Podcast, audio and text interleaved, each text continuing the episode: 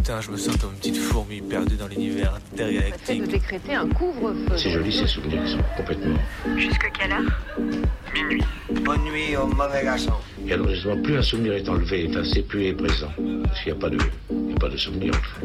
Minuit décousu. La nuit, ce sont des petits groupes très mobiles qui ont sévi dans mes yeux, Saint-Priest, Dessines, Vénitieux, Lyon. On est encore réveillés sur Canut.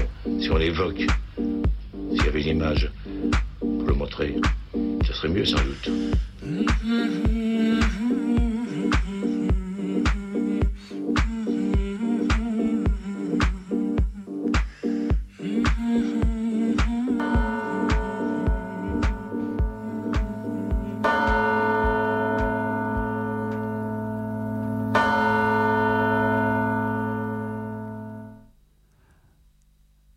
Vous trouvez qu'il y a trop de gauchisme dans les médias, que du Zemmour négationniste dès le 7-9 d'Inter sans contre-argument sur le grand remplacement et la rafle du Veldiv.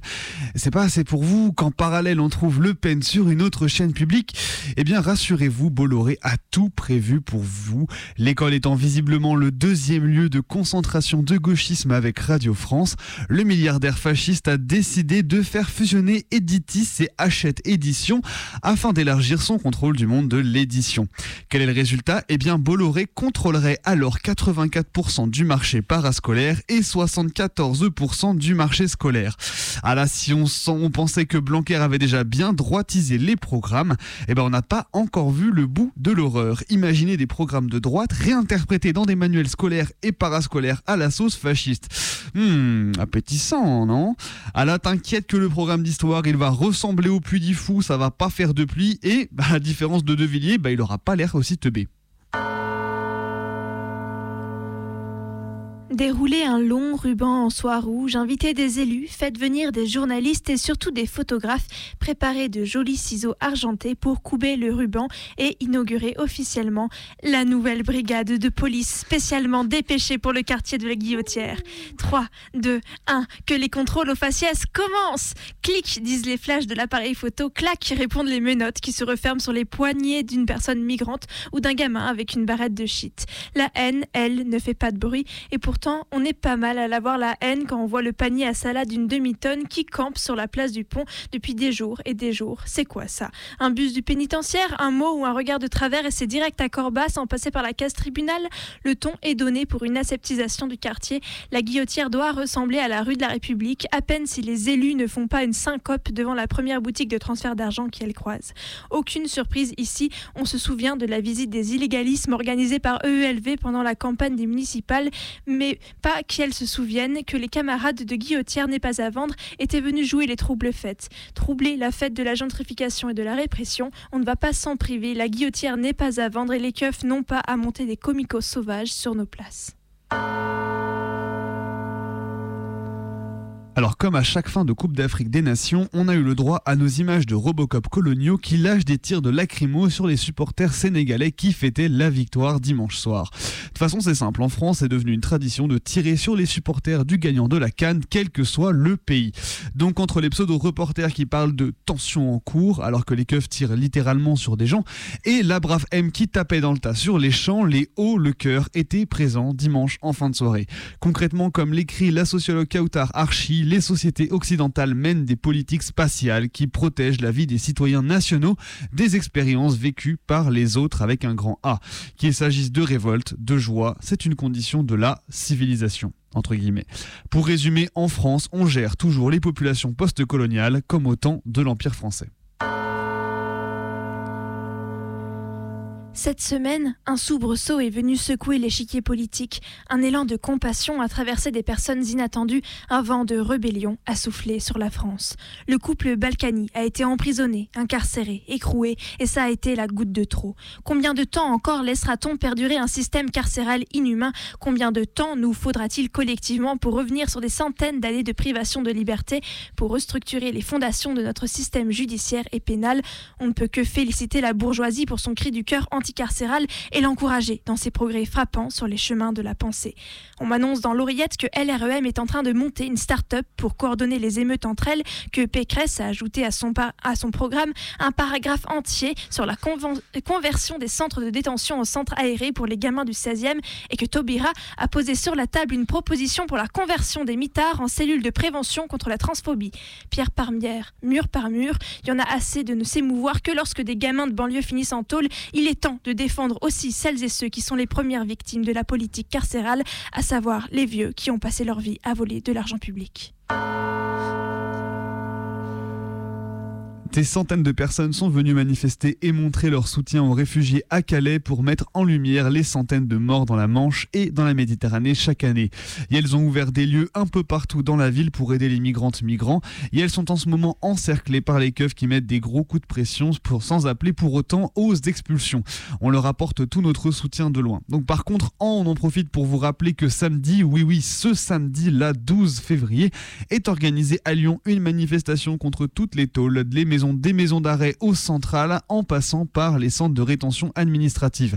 Ça démarre à 14h place Bellecour et ce sera l'occasion de ramener la tôle au cœur de la ville alors qu'elles sont de plus en plus loin en périphérie. L'occasion également de troubler la fête électorale en apportant un contre-discours au tout sécuritaire et punitif. Bref, samedi 14h Bellecour, on sort son agenda et on s'y retrouve. Force et courage aux enfermés. Vous ne savez pas quoi faire demain ? La préfecture de police de Paris s'en est assurée en supprimant le rendez-vous militant de la journée, en interdisant la manifestation prévue mercredi sur l'esplanade des Invalides à l'appel des hijabeuses, au prétexte que il est à craindre que cette manifestation n'attire, outre les personnes qui la soutiennent, des personnes hostiles à la cause défendue et susceptibles d'en découdre avec les premiers, justifiant ainsi l'interdiction du rassemblement par aussi bien pour la sécurité des manifestants eux-mêmes que pour le maintien de l'ordre public. C'est là évidemment le principal intérêt de la préfecture, s'assurer de la sécurité des membres du collectif comme Alliance Citoyenne et en particulier leur section, le syndicat des femmes musulmanes. Évidemment, vous n'oseriez pas penser le contraire. Des meufs voilées qui jouent au foot, la voilà la nouvelle menace pour la sécurité publique, et leur interdire d'occuper l'espace public, la voilà la lutte contre le fascisme du gouvernement. Ça se passe de commentaires. Et il est 23h10 à l'horloge du studio, vous écoutez Radio Canut, la plus rebelle des radios, c'est le 102.2 FM et c'est Minuit Décousu, surtout entre les 2-3 bugs de voix, là on s'arrête, des petits silences, on sait pas trop pourquoi, je me regarde moi-même en me demandant ce que je fais, mais en tout cas voilà, on est là de 23h à minuit comme tous les mardis soirs pour en découdre avec la nuit, des sons, des témoignages, des récits, des bidouilles sonores, bref on est là pour occuper ton poste de radio avant de dormir.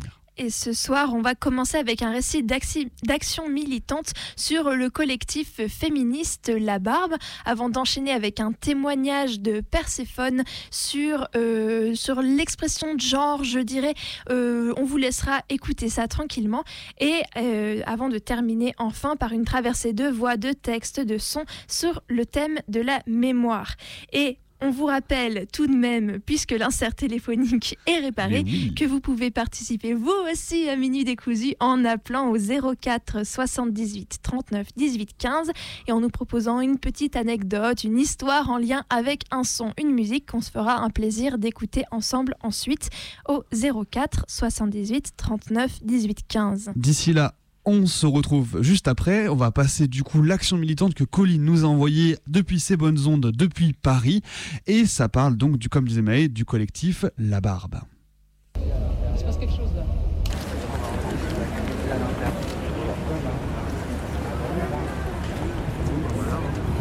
Là, viens. Le concours, un mal nécessaire. En 1905, Rachid publie Le Meneur de Louvre. Mais Rachid a mauvais genre, elle est sulfureuse. Et malgré le beau virilisme du titre, Le Meneur de Louvre, ça ne va pas pour le bon cours. C'était bien tenté pourtant. En 1910, Colette propose La Vagabonde. Mais Colette était grillarde, elle a trop de corps, c'est une charnelle. C'est trop chaud, ça ne va pas pour le concours. En 1930, Irène Nemorovsky fait de l'adolescente une figure tragique avec les balles. Mais ces chamailleries entre mère et fille, ça ne va pas pour le bon coup. En 1959, Sagan, Cisel et les Bourrables. Mais ces femmes divorcées, ces amours avec des cartes d'armes, pas de comptable, ça ne va pas pour le bon coup. En 1961, Christiane Rochefort donne les petits enfants du siècle. Mais ça se passe en banlieue, ça part de machine à laver, d'allocation familiale. Est-ce un sujet pour le déjeuner chez Drouin des concours? Ça ne va pas pour le concours. En 1964, Violette Leduc recrute. En 1964, Violette Leduc recrute. Et les femmes recrutent. Ça ne va pas pour le concours. En 1965, Albertine Sarrazin défait la chronique avec la Stragane. Et Albertine est une prostituée. Ça ne va pas pour le concours. En 1983, Sarraute se souvient avec enfance. Mais Sarraute, ce n'est pas assez de corps, ce n'est pas assez de charnel. C'est trop froid. Ça ne va pas pour le concours. En 1983,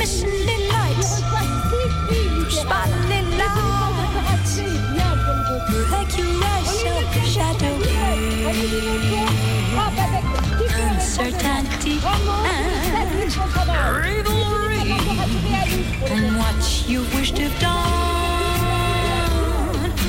what you really did,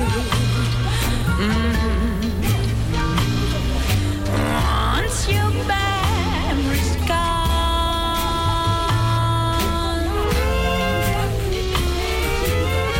just enrich my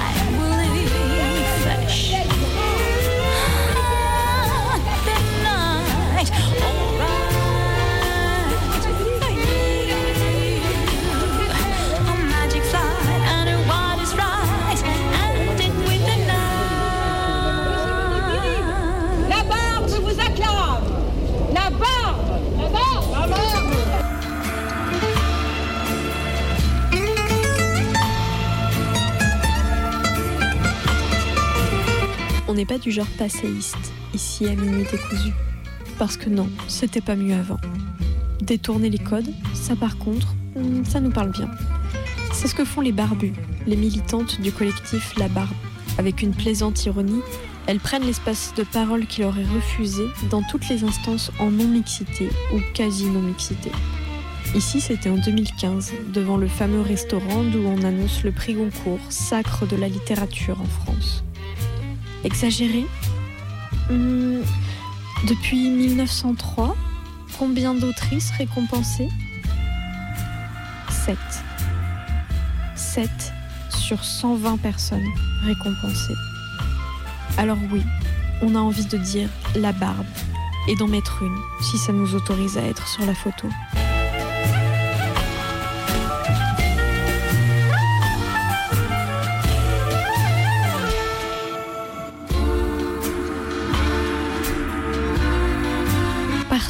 Où les hommes se croient en terrain conquis, des femmes à barbe surgiront, arborant les attributs du pouvoir, jouant le jeu de la masculinité.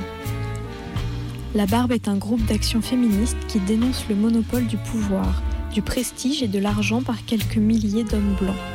Le but ultime de La Barbe n'est pas d'installer quelques femmes de plus dans les clubs d'hommes régis par des hommes, créés pour des hommes. C'est de rendre visible la domination des hommes dans les hautes sphères du pouvoir, dans tous les vecteurs de la vie professionnelle, politique, culturelle et sociale, en ringardisant leurs codes, leurs valeurs, leur état de corps. La Barbe est un groupe orienté vers l'action. L'action consiste à envahir les lieux traditionnellement dominés par les hommes en portant des barbes. L'action peut se jouer dans un restaurant chic, dans une salle de réunion, à l'AG d'une entreprise ou d'un syndicat, dans un jury de festival. Les barbus se tiennent droite devant ou derrière leurs victimes. La scène est silencieuse, digne, picturale. La présence des femmes à barbe, sagement disposées en ligne ou en pointillés parmi les costumes 3 pièces, parle d'elle-même. Il fallait du poil au menton pour en être.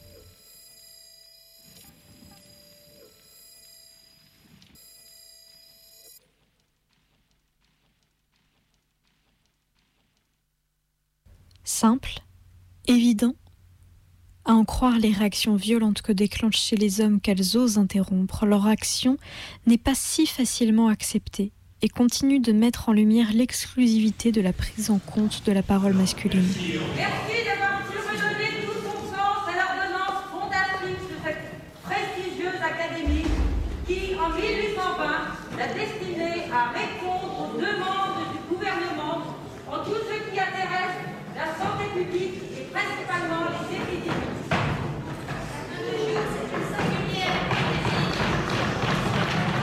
Ici, à Toulouse, face à l'Académie de médecine, président de l'Académie depuis 1640, 100% d'hommes, membre d'honneur, 100% d'hommes, membre du bureau, 77% d'hommes, membre titulaire, 75% d'hommes, conférencier invité en 2018, 86% d'hommes.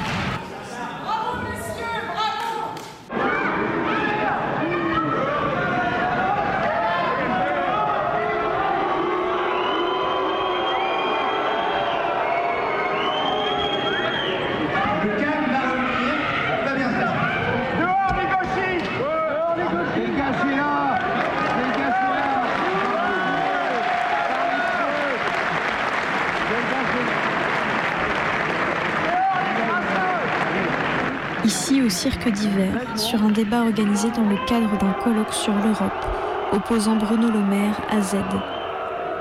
7 intervenants, 7 hommes, 100%. Partout où les barbus passent, elles sont silenciées, dénigrées, elles agacent.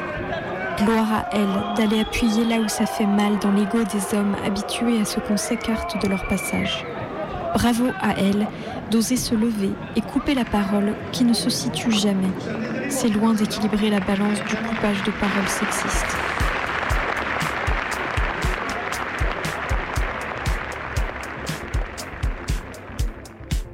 More pressure, more release, more relief, more belief. More distance, more reach. The truth is, I don't know, it's so deep. I know nothing. I used to think things were so clear. I was so near to nowhere. I could feel everything in me pushing for certain. Certain's a flimsy. Rock solid ground beneath me now tells me there's no ground at all. More pressure, more release. Your eyes, your cheeks, your features crease. More desire, less deceit, less complex, more complete. Toi, tu as sauté le pas cette année avec Europe Écologie Les Verts. Tu t'es présenté au municipal dans le 12e à Paris. Qu'est-ce qui t'a décidé à le faire ? Parce qu'on me l'a demandé, en fait. Je dirais même qu'au début, j'ai plutôt dit non. Alice Coffin, journaliste et militante féministe et lesbienne, notamment à La Barbe. Plutôt parce que c'est compliqué. J'étais pas sûre d'avoir... de m'ennuyer, de pas retrouver. Enfin, j'adore l'activisme, quoi, vraiment. Enfin, c'est pas le militantisme, c'est vraiment, on dit toujours bravo, c'est un sacerdoce et tout ça. C'était juste un sacerdoce. Et, enfin, je veux dire, c'est beaucoup de travail, c'est très dur, c'est très précaire la position de l'activiste et tout ça. Mais c'est quand même beaucoup de joie aussi. J'étais pas sûre de la retrouver en politique, en fait. Je suis toujours pas sûre d'ailleurs. Et je pense que c'est autre chose. Mais je me suis dit, alors d'une part, qu'il y a beaucoup de gens qui m'ont dit que c'est pas possible en fait de passer son temps à dire faut des femmes, faut des lesbiennes dans des sphères de pouvoir.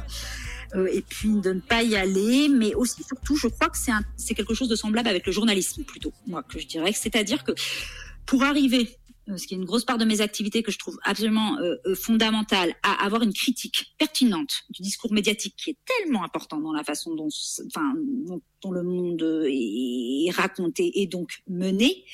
Pour arriver à faire ça, il faut connaître parfaitement les rouages, parfaitement les mécaniques. Faut pouvoir dire, attendez, le métier, moi je le connais, je sais comment ça se passe, donc vous pouvez pas m'expliquer que ça et ça, mais il y a des contraintes que vous connaissez pas, blablabla. Je sais comment ça marche, parce que j'ai été journaliste pendant des années. Maintenant, je pense que dans une autre sphère très importante, c'est évidemment la politique. Pour l'instant, moi, je n'ai pas les armes pour pouvoir dire ça. C'est-à-dire que je ne connais pas exactement qu'est-ce que c'est, comment ça se passe, et je veux pouvoir aussi comprendre et qu'on ne puisse pas dire, attendez, s'il vous plaît, quoi, laissez-nous faire. Donc, c'est extrêmement important, c'est un devoir presque, je m'assigne, de comprendre et de travailler très dur pour arriver à aussi être pertinente dans cette sphère-là qui a, la sphère médiatique a un moment d'importance, mais évidemment la sphère politique en a aussi.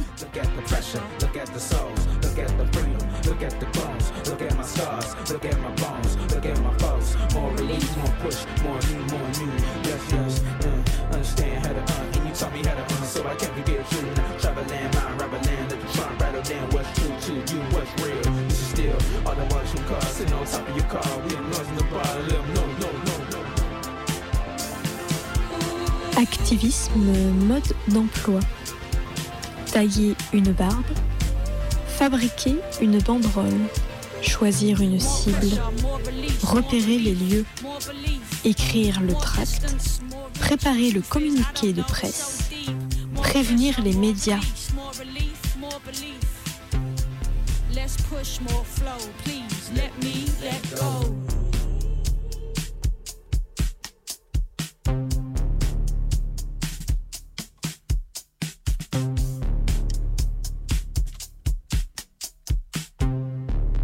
Action. Et il est 23h24, vous écoutez Minuit Décousu sur Radio Canut, la plus rebelle des radios. On vient d'entendre le récit d'action militante proposé par Colline ce soir sur le collectif d'activistes La Barbe.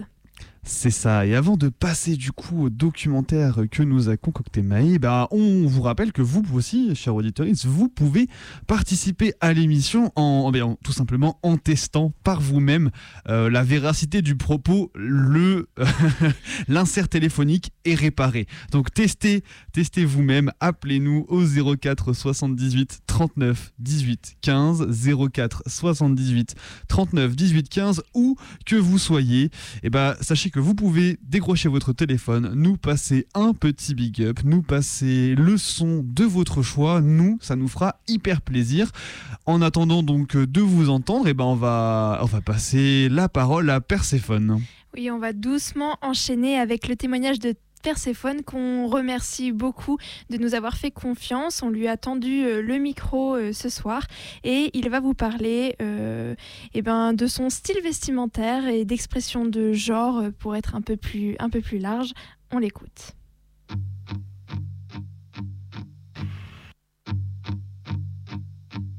Vous pouvez me dépeindre l'habillement d'un garçon moderne ?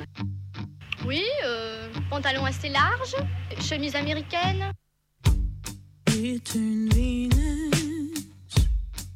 C'est de décrire à peu près. J'ai une chaîne dans la bouche qui fait le tour de mon visage pour décorer un petit peu mes joues. J'ai des points sur le front et sur le nez. J'ai un peu de fard à paupières bleu. J'ai un collier, un grand collier doré qui va limite jusqu'à l'extrémité de mes épaules.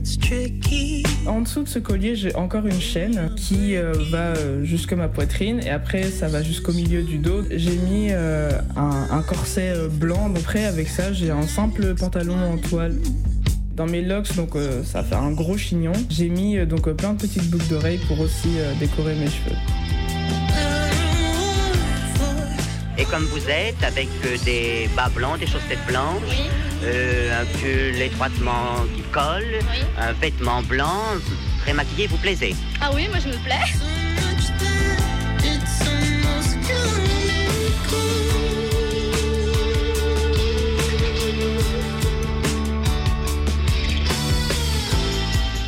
Je m'appelle Perséphone, j'ai 22 ans, je suis une personne non-binaire qui utilise les pronoms masculins et j'utilise beaucoup le style comme manière de m'exprimer dans ma non-binarité. Je pense que ça m'a beaucoup aidé à me développer en fait tout simplement. C'est vraiment ce qui m'a permis de oser en fait enfin assumer ma non-binarité et assumer mon ambiguïté de genre et ma façon de le voir en fait.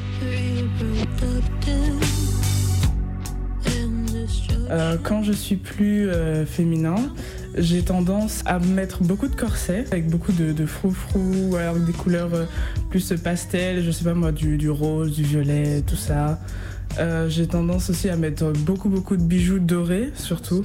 J'aime bien aussi mettre des choses dans mes cheveux, parce que ouais, j'ai un gros afro, donc je me permets de le décorer aussi. Et quand je suis un peu plus masculin, j'aurais tendance à plutôt mettre des bijoux argentés, et à mettre des couleurs plus sombres en général Et j'aime bien mettre des cravates, comme tu peux le voir. J'aime bien mettre des cravates, des chemises. J'aime bien aussi avoir des pantalons cargo ou des choses comme ça. Et je mets mon binder aussi. C'est un sous-vêtement que tu mets pour aplatir ta poitrine, donc ça donne l'impression que t'en as pas. Et donc je l'utilise en fonction de comment je me sens aussi, parce que il me permet de me sentir mieux des jours où je me sens un peu dysphorique par rapport à ma poitrine, etc. La dysphorie, c'est se sentir mal par rapport à des parties de son corps ou par rapport à sa voix. Ou je sais qu'il y a des jours où ma poitrine, j'aimerais bien qu'elle soit pas là, j'aimerais bien la couper. Il y a des jours où je me sens tellement mal que je préfère rester chez moi que sortir. La dysphorie, après, ça se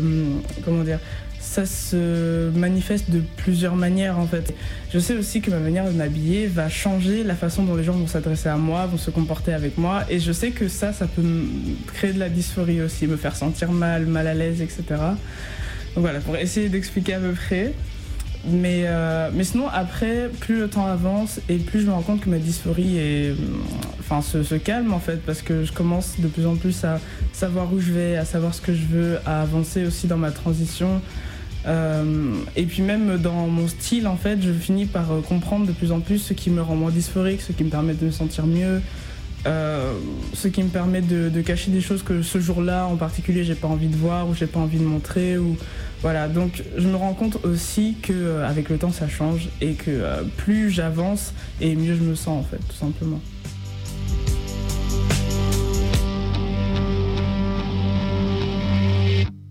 Return Venus, death is seamless. When you sharpen the knife, there's a chance you might not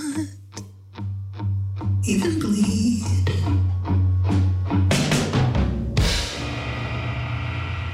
Je me rappelle, j'avais une directrice surtout qui nous faisait monter sur l'estrade et avec une règle venait mesurer minutieusement la longueur de nos genoux et de la jupe ou des joues par terre. Et quelle était la longueur réglementaire ? Oh ben, c'était assez long, mais... Bien au-dessous du genou. Oh oui, bien au-dessous du genou, oui.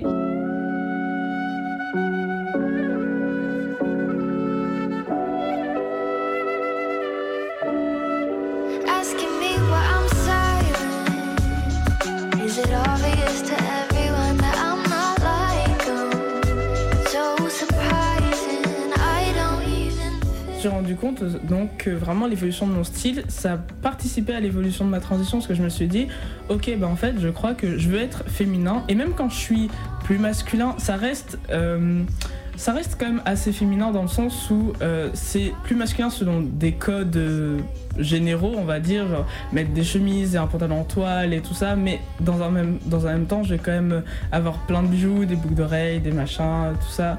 Puis je peux porter aussi des corsets quand je suis masculin, enfin ça reste un masculin pour moi qui reste quand même assez différent du masculin dans l'imaginaire collectif.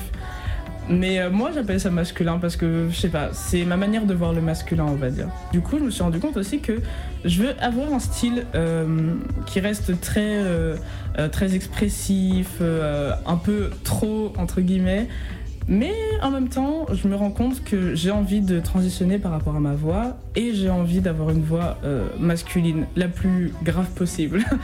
Et donc d'ailleurs j'ai entamé toutes les démarches pour retravailler ma voix. Et donc il y avait ça, il y avait aussi ce truc où je me suis posé la question de est-ce que je vais faire une amectomie, donc la chirurgie des seins pour les enlever. Et je me suis posé plein de questions par rapport à ça, qu'est-ce que je veux, comment je le veux. Et en fait c'est bête, mais m'aider avec mon style, ça m'a vraiment permis donc d'élargir en fait ma vision de mon genre.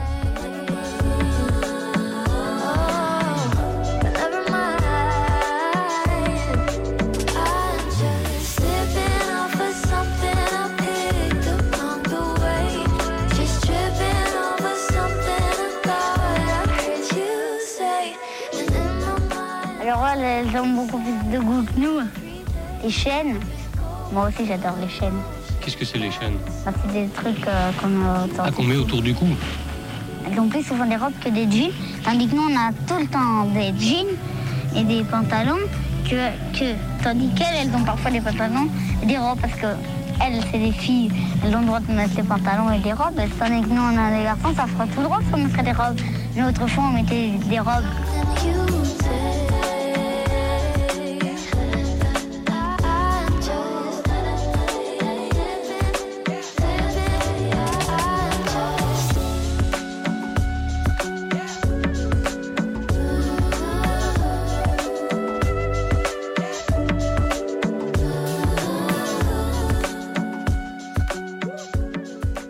Ce qui me concerne, j'ai fait face à beaucoup de racisme dans mon évolution dans ma non-binarité, parce qu'il y a vraiment eu cette idée que quand t'es noir tu veux pas être LGBTI, enfin quand t'es noir tu... je sais pas, déjà quand t'es noir t'es LGBTI-phobe visiblement, mais j'ai toujours eu un peu cette sensation que on m'empêchait d'évoluer en fait, davantage parce que j'étais noire que parce que j'étais non-binaire. Yes, my love, I confess to you. Je me suis rendu compte que forcément ma non-binarité était très liée aussi à ma propre expérience du genre en tant que personne noire, et que du coup forcément des personnes non noires pouvaient me reprocher ma manière de vivre ma non-binarité, parce que j'ai pas la même vision du genre que ces personnes-là, étant donné que j'ai pas évolué pareil. Parce que le racisme m'a pas fait évoluer pareil dans ma vie, dans le sens où, par exemple, la misogynie noire, donc le mélange entre la misogynie et le racisme, depuis que je suis tout petit, en fait, les gens me traitent comme... déjà pas comme un être humain, mais surtout comme si j'étais un entre-deux, on sait pas trop, genre déjà... Quand j'étais plus jeune, il y avait vraiment cette idée que on peut me prendre pour un jeune homme dans la rue parce que je suis noire et que a priori j'ai les traits trop épais, etc. Des choses comme ça. Donc du coup ma vision de mon genre a déjà été a été un challenge pour moi quelque part, parce que déjà rien qu'être une femme, ça a été un combat un peu.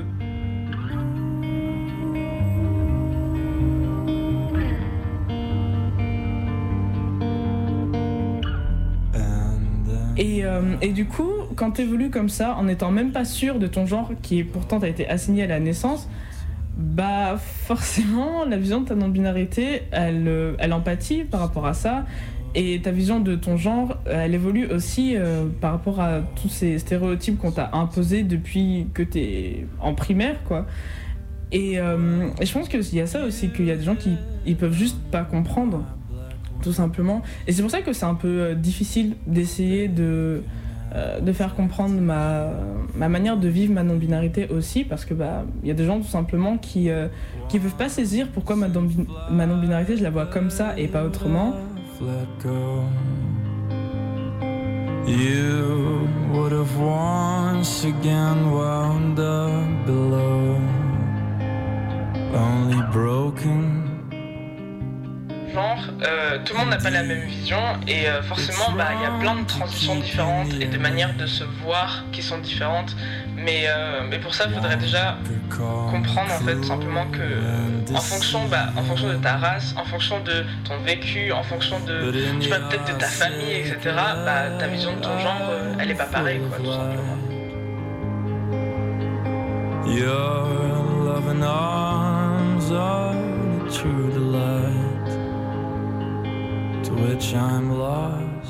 Je suis enfin moi-même, avec tous les bijoux que j'ai envie de mettre, tout le maquillage que j'ai envie de mettre, les talons, tout ça. Et lui, il y a vraiment cette sensation de liberté, en fait, tout simplement.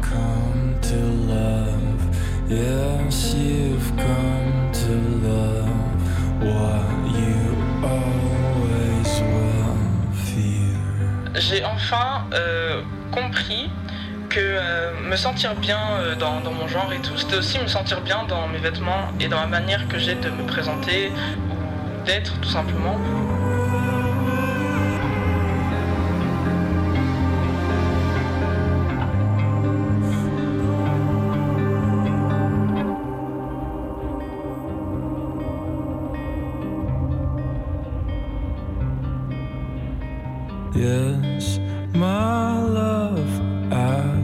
festive. I've nothing but the means to break your heart in two. My part and yours may seem important now, but with every spring it will seem so small.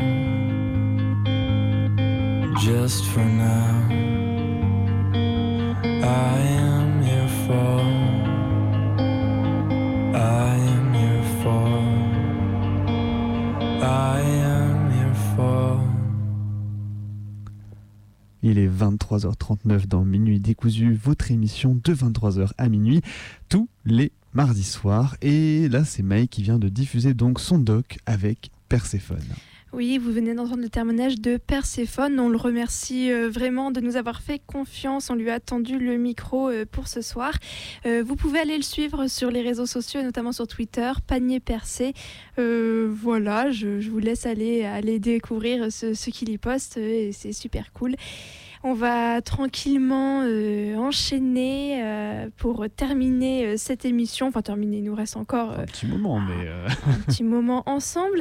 Et on va se faire plaisir d'abord, justement, avant de commencer la traversée de voix, de textes, de sons sur le thème de la mémoire, en écoutant une musique. Ce soir, on vous propose d'écouter Guns of Brixton.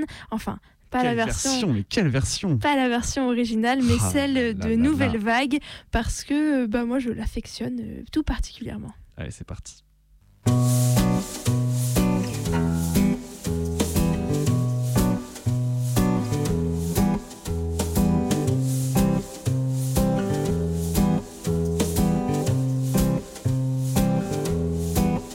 When they kick at your front door, are you gonna come with your hands on your head or on the trigger of your gun? When the law break in, how you gonna go? Shot down on the pavement or waiting on death row? You can crush us, bruises, but you have to answer to oh, the guns of Brixton. Money feels good, and your life you like it well, but surely your time will come, as in heaven, as in hell.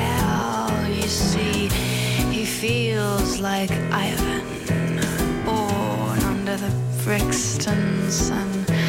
His game is called surviving.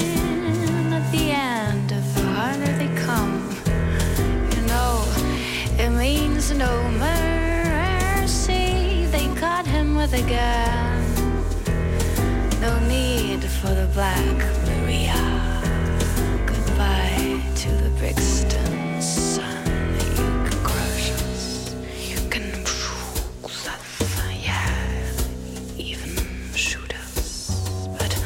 Oh, the guns of Brixton. When they kick at your front door, how you gonna come with your hands on your head or on the trigger of your gun? You can crush us, you can bruise us, yeah, even shoot us, but all the guns of Brixton. Shot down on the pavement, waiting in death row. His game's called surviving. As in heaven, as in hell. You can crush us, you can bruise us, you have to answer to oh, the guns of Brixton.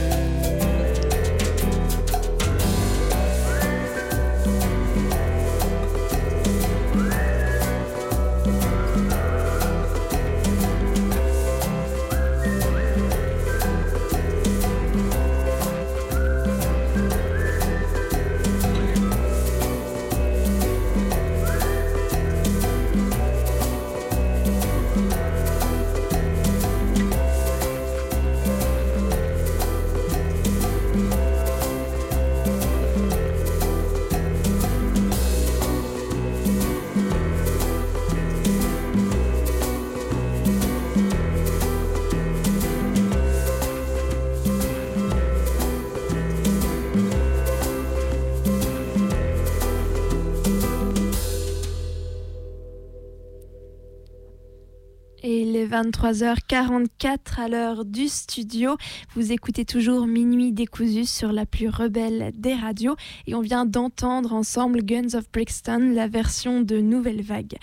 On va tranquillement continuer notre chemin jusqu'à minuit avec notre format de la traversée de voix, de textes, de sons sur un thème, sur une idée, parfois sur une vague, une vague petite thématique. Ça se développe toujours finalement. Ça se développe toujours. L'idée, c'est de croiser nos sources, c'est croiser ça. Les formes, les formats et de faire se dialoguer donc ces textes, ces sons et nos propres voix. Benoît, ce soir, c'est toi qui propose la traversée. C'est ça. Ce soir, on va parler donc du thème de la mémoire un peu sous toutes ses formes. En fait, à l'heure où médiatiquement la mémoire, elle est un petit peu malmenée. Voilà, on va voir ensemble ce que c'est que la mémoire individuelle, la mémoire collective. Et finalement les enjeux de mémoire.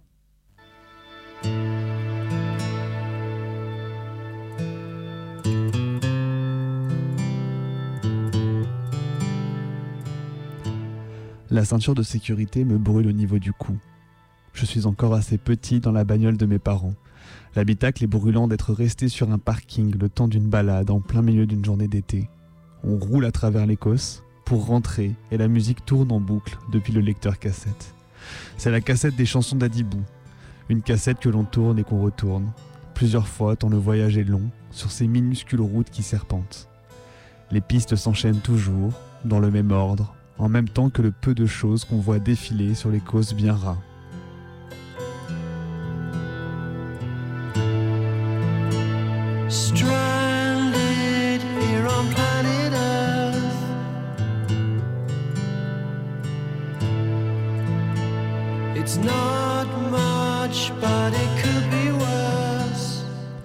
Cette cassette, je l'ai cherchée pendant longtemps.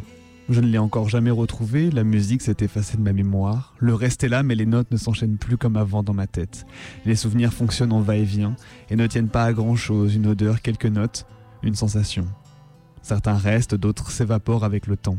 Je dirais que j'ai à peu près des souvenirs depuis que j'ai 3-4 ans. Ça dépend beaucoup des éléments. Un peu de crèche, beaucoup de maisons, puis beaucoup d'école et plus trop à la maison. Et ça finit par s'équilibrer avec l'âge, j'ai l'impression.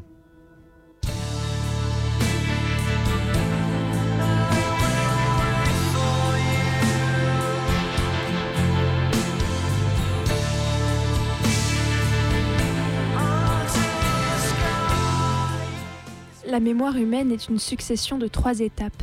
L'encodage, l'entrée de l'information, transformer l'information et les stimuli, le stockage, maintien des informations en mémoire, la récupération des souvenirs. Les processus qui sous-tendent ces 3 étapes sont moins faciles à appréhender. L'encodage peut être intentionnel ou par incident, le stockage peut durer quelques secondes, comme plusieurs années, et enfin la restitution peut être consciente ou non. C'est la capacité à restituer qui s'altère en vieillissant. Ask me where all the people are. What can I tell them? J'écoute ma grand-mère me parler à travers le téléphone. La voix grésille un peu, on sent qu'il faut se répéter à certains éléments.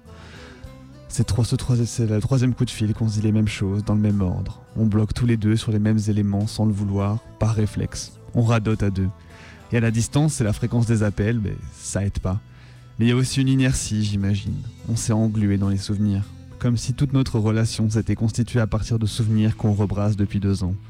On s'enraye à deux pendant une dizaine de minutes et d'un coup, ça se débloque. Le disque passe finalement à une autre piste. Les questions sortent et l'échange prend forme.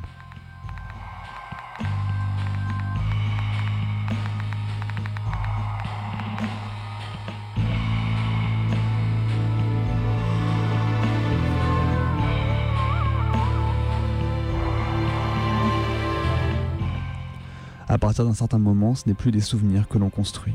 On ne réalise plus la fonction de stockage. Il s'agit surtout d'entretenir les souvenirs. Le petit grain de sable, la petite braise à tenir au chaud jusqu'à la fin, pour être capable de le reformuler par la suite, dans sa tête ou par écrit. Entretenir par peur de l'oubli, par peur d'oublier un visage, d'oublier une voix. Les voix disparaissent si vite, sont si difficiles à fixer. Cela ne fait que 3 ans que j'ai perdu mes 2 grands-pères et pourtant leurs voix me paraissent déjà si loin. certaines périodes finissent même par former une sorte de noir total, un blackout de la mémoire. Impossible de savoir ce qu'on ressentait à tel moment, qui était pourtant un moment très fort. Des pans entiers qui sortent de la mémoire à long terme pour être rangés au niveau des vagues sensations binaires, heureux, malheureux, positif, négatif. Est-ce vraiment moi sur cette photo poussiéreuse ?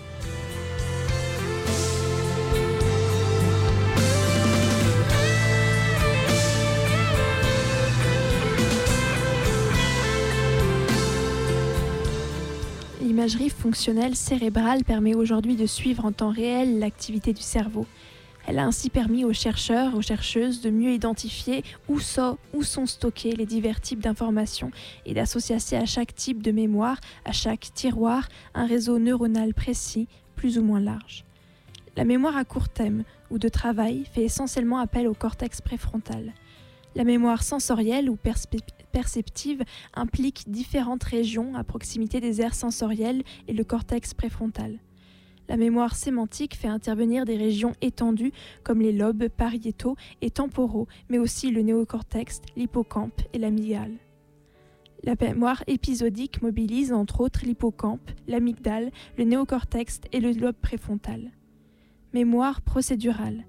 Elle implique essentiellement le cervelet et les noyaux gris centraux, appelés aussi ganglions de la base.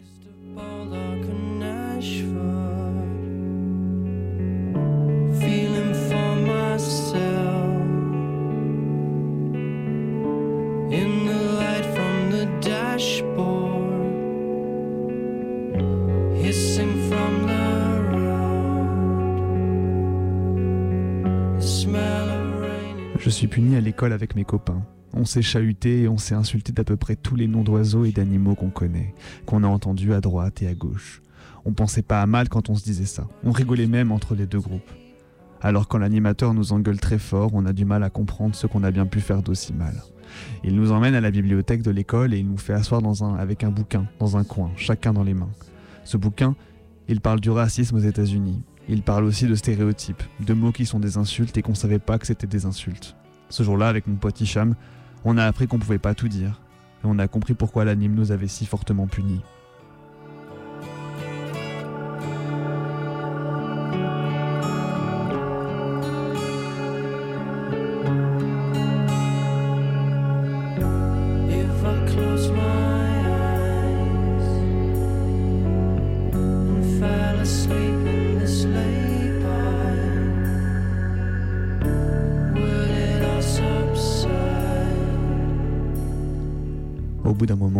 Commence à s'user, à force de tourner et de retourner la cassette sans fin dans la voiture. La mémoire ne joue pas que des tours à l'échelle individuelle. On a plus de mal à la rembobiner, des dissonances commencent à se faire entendre sur certaines pistes. Ça tourne en rond, ça bégaye, ça fait des blancs. Si la mémoire individuelle a tendance à sauter avec l'âge, la mémoire collective est censée rester. Gage de maintien, gage de structure. Elle maintient les liens entre nous, elle maintient une programmation des échanges, elle permet la discussion. Elle garde en mémoire les choix, elle fait des choix de mémoire. Pourtant, là aussi, avec le temps, certaines choses commencent à s'éroder.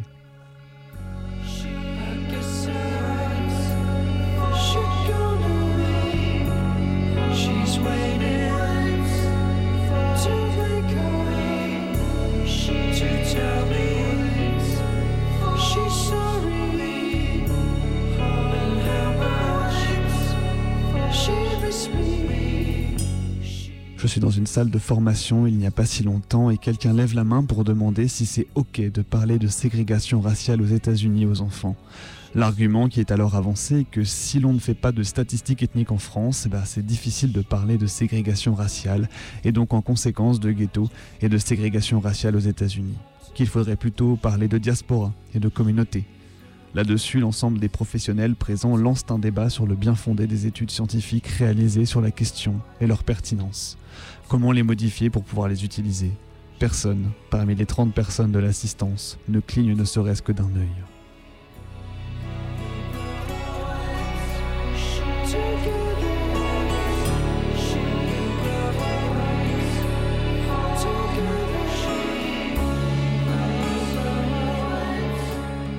Il y a un moment où l'inertie finit par s'arrêter. Le mouvement des souvenirs s'arrête et de nouveau commence à se créer. certaines digues mémorielles finissent par sauter. Rafler à chaque instant, pour une raison simple, c'est que les enfants de cette époque, particulièrement les enfants d'immigrés de Pologne, avaient la mémoire de leurs parents, avec les persécutions qui avaient eu lieu dans la Russie, dans la Pologne russe, avec les pogroms. Donc mon enfance a été nourrie de tout ça. Le port de l'étoile, c'était en 1942. En 1942, j'ai porté l'étoile, j'avais 14 ans. Et j'avais ma jeune sœur qui avait 9 ans, elle. Enfin, il n'y avait pas d'âge, hein. Les tout petits portaient l'étoile. Et ce qui m'a surpris et pas tout à fait surpris en vérité, c'était le spectacle de ces pauvres gens que l'on voyait sortir des différentes maisons avec des valises, des ballots à la main, et qu'on dirigeait vers des autobus qui les emmenaient. Nous ne savions pas encore où, mais nous avons appris par la suite que c'était notamment au Vélodrome d'Hiver, où 7000 d'entre eux ont été rassemblés. Si je dis que je n'ai pas été entièrement surpris, c'est parce qu'il ne faut pas oublier que nous vivions alors une période où les rafles étaient quotidiennes. Et le 16 juillet, c'était différent. Alors, le 16 juillet a été différent. Jusque-là, nous savions que des rafles avaient lieu. Il y en avait eu d'importantes, avec des milliers d'arrestations, mais ça concernait surtout des hommes. Et cette fois-ci, il semble bien que sur les 28 000 noms qui ont été fichés pour cette grande rafle, il n'y avait pas de distinction du tout. Tout le monde devait être raflé et emmené. Nous l'avons su par la suite au Vélodrome d'Hiver, où la plupart d'entre eux avaient été parqués. Il y avait 4000 enfants parmi eux. Et puis il y avait des tas d'interdictions qui allaient avec le port de l'étoile. Il y avait toutes les interdictions qui en... Par exemple ? Il y avait l'interdiction d'aller au cinéma, de rentrer chez soi après 8 heures le soir, de prendre seulement enfin, le dernier wagon. Dans le métro. Dans le métro. Interdiction de prendre le train, de se déplacer en dehors de la circonscription, d'entrer dans un jardin. Les jardins publics étaient réservés aux non-juifs. Oui, d'entrer dans des magasins à certaines heures. Enfin, tout un tas de choses. J'ai même été renvoyée d'une école. Sur les trottoirs... Les gens criaient la police avec nous. C'était bon, c'était assez dérisoire, mais il y avait le sentiment chez certains que sous l'uniforme, il reste un travailleur, comme avait dit Lénine plus tôt. Premier souvenir policier. Bon, les souvenirs suivants, ben, ça a été la rafle dite du Veldiv du 16 juillet 1942, où on est effectivement arrêtés, mes parents, ma sœur et moi. Enfin, tout nous était interdit, et si nous faisions une infraction, enfin, si nous ne respections pas ces règlements, bon, bah, c'était la peine de mort en fait, puisque nous risquions la déportation et de toute la famille. Si un seul membre commettait un délit, c'était toute la famille qui était arrêtée et déportée. À 14 ans, comment une petite fille pouvait-elle comprendre cela? Le port de l'étoile jaune, les réactions des autres. Le port de l'étoile, au début, pour moi, ça a été en fait l'humiliation. L'humiliation, la révolte et puis l'impuissance. Alors d'abord, on n'a pas le droit d'oublier. Il y a deux choses, oublier, pardonner. L'oubli, nous n'en avons pas le droit. Alors quant au pardon, il faut distinguer, n'est-ce pas? Je ne pardonne qu'à ceux qui me demandent pardon, d'abord, n'est-ce pas? Indépendamment de cela, le pardon est une bouffonnerie, absolument.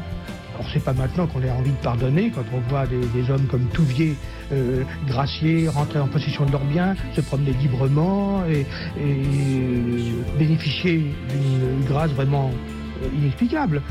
La première condition, c'est d'abord que les criminels expient et qu'on nous demande pardon. Et la deuxième est la suivante. Le pardon ne peut venir que de ceux qui ont souffert.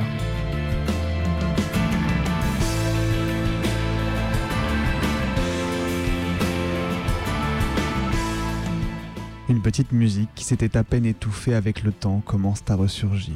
On la laisse collectivement s'installer comme si elle était de retour chez elle. Bientôt, comme pour la cassette pour enfants, on ne retrouvera pas l'original, on ne retrouvera pas les témoignages qu'on a pourtant tous et toutes entendus.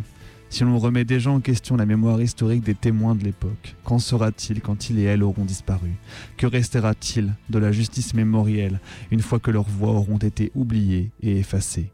Que les dominants auront recréé de nouvelles vérités à partir de leur mémoire.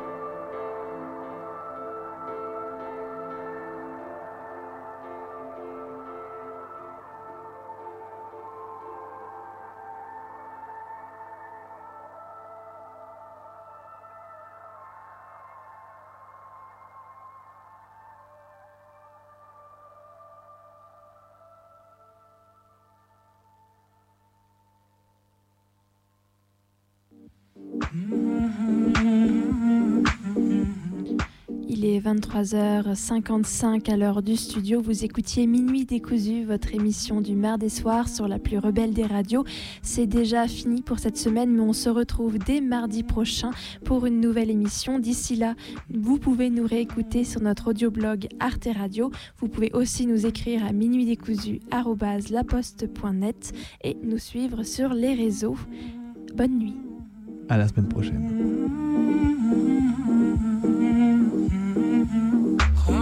خواندم که نشینیم در با من و تو به دو نقش و به دو صورت به یکی جا من و تو خوش و فارغ ز خرافات پریشان من و تو من و تو بی من و تو جمع شدیم از